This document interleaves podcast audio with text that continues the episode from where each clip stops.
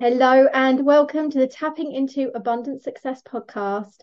I am joined today with the most amazing soul ever, Mr. Andrew Rao, and he specializes in something that you all need, which is absolutely amazing, especially when it comes to tapping into abundant success. But what I'm going to do is I'm going to hand you over to Andrew and I'm going to let him introduce himself to you so that you can get a feel and you can listen to the energy and move forward with the podcast yourself. So, Andrew, tell me, where are you from? What do you do? And how on earth did you get into this space? My goodness. Well, first of all, thank you so much for what a beautiful introduction. I'm super excited to be here. Just a little uh, side note: it's Row and not Row. Oh, um, but no problem whatsoever.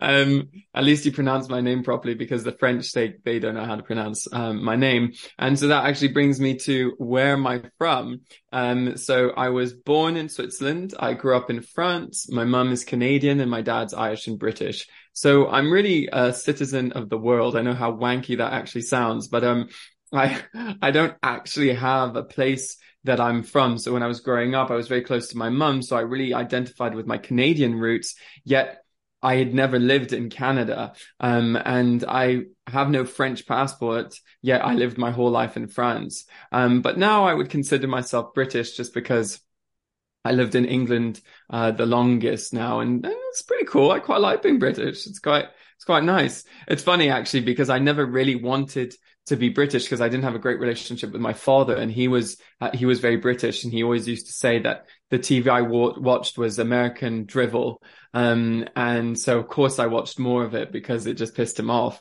um, and then you know as I got closer to him, I started to realize actually it's it's not a bad thing being British. It's actually kind of sexy. British accents are quite sexy, right? Um, so what do I do? Um, so I'm a limiting belief expert. So my my magic, my thing, what I do is I help people shift their limiting beliefs that are preventing them from living their most abundant, aligned, and authentic life. Um, and how I do that is I'm able to tap into people's energy, kind of listen to their self talk, but also listen to what's going on a little bit within them. And then from that, being able to identify what are their main main limiting beliefs and how that's linked to their childhood or sometimes even past lives.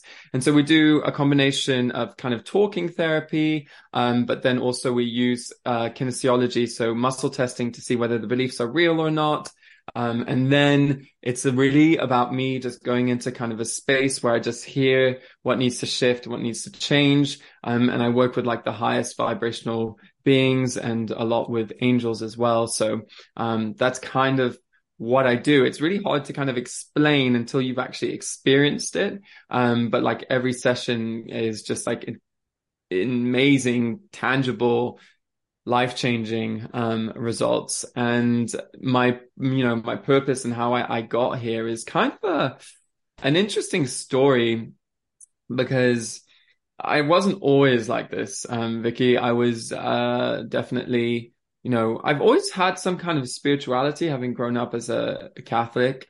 Um, but then obviously as a gay, I'm like, mm, I don't want to be Catholic because I'm going to burn in hell. So I'm going to leave that swiftly as possible. Um, and then I got to university and then started to play around with like drugs and, you know, started to open my consciousness that, that way without even knowing what consciousness was. Like no clue. I had no idea, uh, what everything was. And then, you know, uh, 2012, I had this experience with ketamine that like uh, created a drug psychosis, which was also linked with a spiritual awakening. And so I started to see auras. I started to hear voices. I started to have all of these, um, what would be actually seen in tribes as a, a, a, real moment of, oh, this person is like, is the healer, is the medicine man. Um, but if from my perspective is like, oh, I'm like fucking losing my mind. I'm going crazy because there was no support for it. Um, and so I had some really like amazing moments, but because my fear overtook the curiosity, um, I started to misidentify what was going on and started to believe that I was somehow evil or bad or there was something going like I had been possessed or all these things. And so I had convinced myself that I was evil. I had convinced myself that I was um basically like bad, a bad person that deserved to to be punished and all that jazz. And so I became paranoid. I wasn't able to look at people in the eyes. I wasn't able to leave my house if there was a car that was red. Um, I it just got really pretty intense, and um, and the voices said that I couldn't go get help because angels would die. So I was really stuck in this place where it was like I had only two options. It was either I, I take my life, and those that option just felt so good and so many times because I just was so scared all the time and I just just couldn't I just couldn't it was too hard to live or I just do something about this you know I I I find the will within me to live and I find the will within me that I am light and that these are just thoughts and of course I chose the latter um and went on this journey of trying to figure out well who is Andrew you know like who is Andrew? What does Andrew like? What does Andrew want to be? Um, and so, you know, I was a, an actor and I thought I was going to be the next big thing. Um, and actually, in hindsight, acting was was an amazing uh, enabler for me for my emotions and helping me deal with a lot of my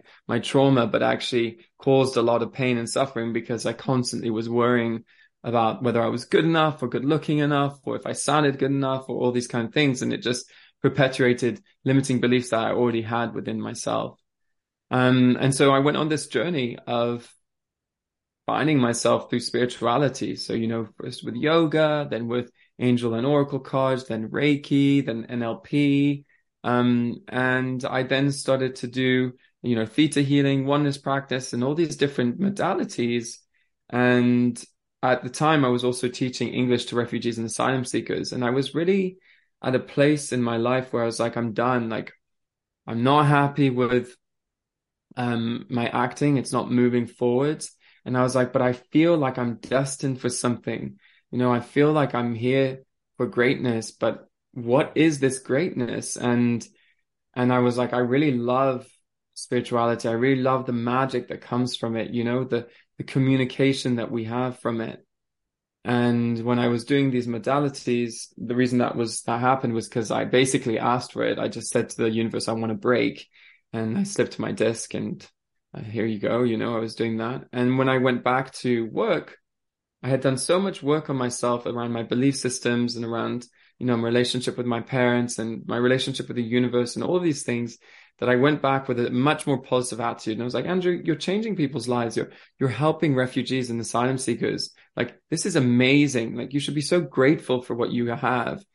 And the attitude of gratitude was a real game changer for me. And it had nothing to do with my acting. Like my acting didn't shift and stuff. But what I noticed was I had more and more people coming to me wanting to have healings. And, you know, I wasn't charging for them. I was just doing that because of the, for, for for funsies. And, you know, before I know it, you know, March 2021, I set up my business and yeah, within three months, I had 150 clients and within a year and a half, I was at six figures and I've helped hundreds of people go through what I wish I had when I was going through what I was going through. And not necessarily that people I work with, none of them have ever had any psychosis, but actually what they have had is a lack of understanding and remembering who they truly are at core.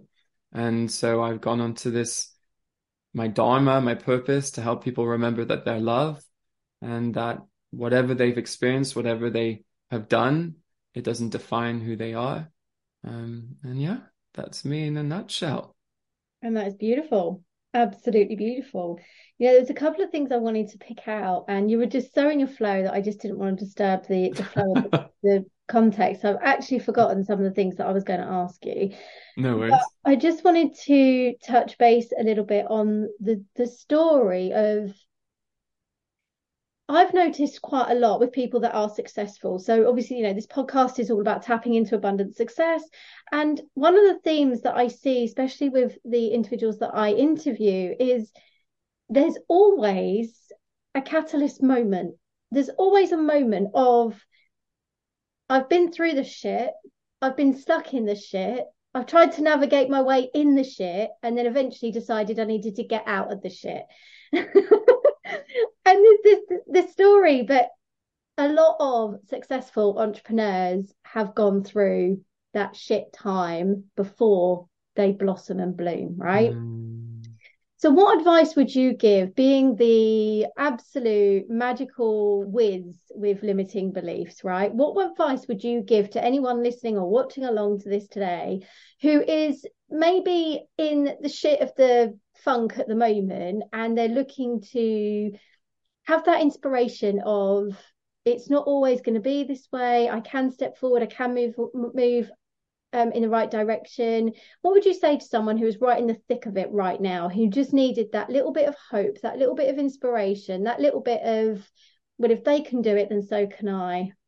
I would I would say never give up on yourself and remember that everything that you're experiencing is happening for you in some shape or form and you may not be able to see the wood from the trees at the moment but when it comes to three, four, five years down the line, you'll start to understand why you're actually experiencing what you're experiencing. And if you can have that attitude that it's happening for you and not to you now in this present moment, you will shift out of the shit a lot quicker because you will no longer be in that victim mentality. You'll never be, you'll no longer be in like, poor me, this is so hard. And you'll be moving into actually, I'm the hero of my own story. I've created this script so I can rewrite it. I can change it in however way I want to. Um, and I'd say that would be my biggest like advice is just don't forget that you are light and that we are all light and that even though you're experiencing hardships at the moment, even though things are, are difficult, um, this will never take away of who you truly are, which you're worthy, you're good enough, you're perfect as you are. Um, and if it is bringing up those limiting beliefs, if it is bringing up those fears, those worries, then celebrate it because the fact that it's being brought up, it means that your consciousness and your unconsciousness are trying to work together in order to help you evolve and help order to help you move on. And sometimes it may not feel like it. Sometimes it may feel like everything's against you, but actually these are all beautiful invitations for you to shift, to adapt, to grow. Um, so yeah, I, would say that's what I would. I totally love that. Thank you so much for sharing. And you know, sometimes even when you're not in the thick of it, you still need that little reminder. So, to anyone that is watching and listening, take that on board and run with it today. Reignite that fire within. Keep going. Keep finding that passion and listen to Andrew's message. But before we wrap up this beautiful interview today, we've got something really exciting to share.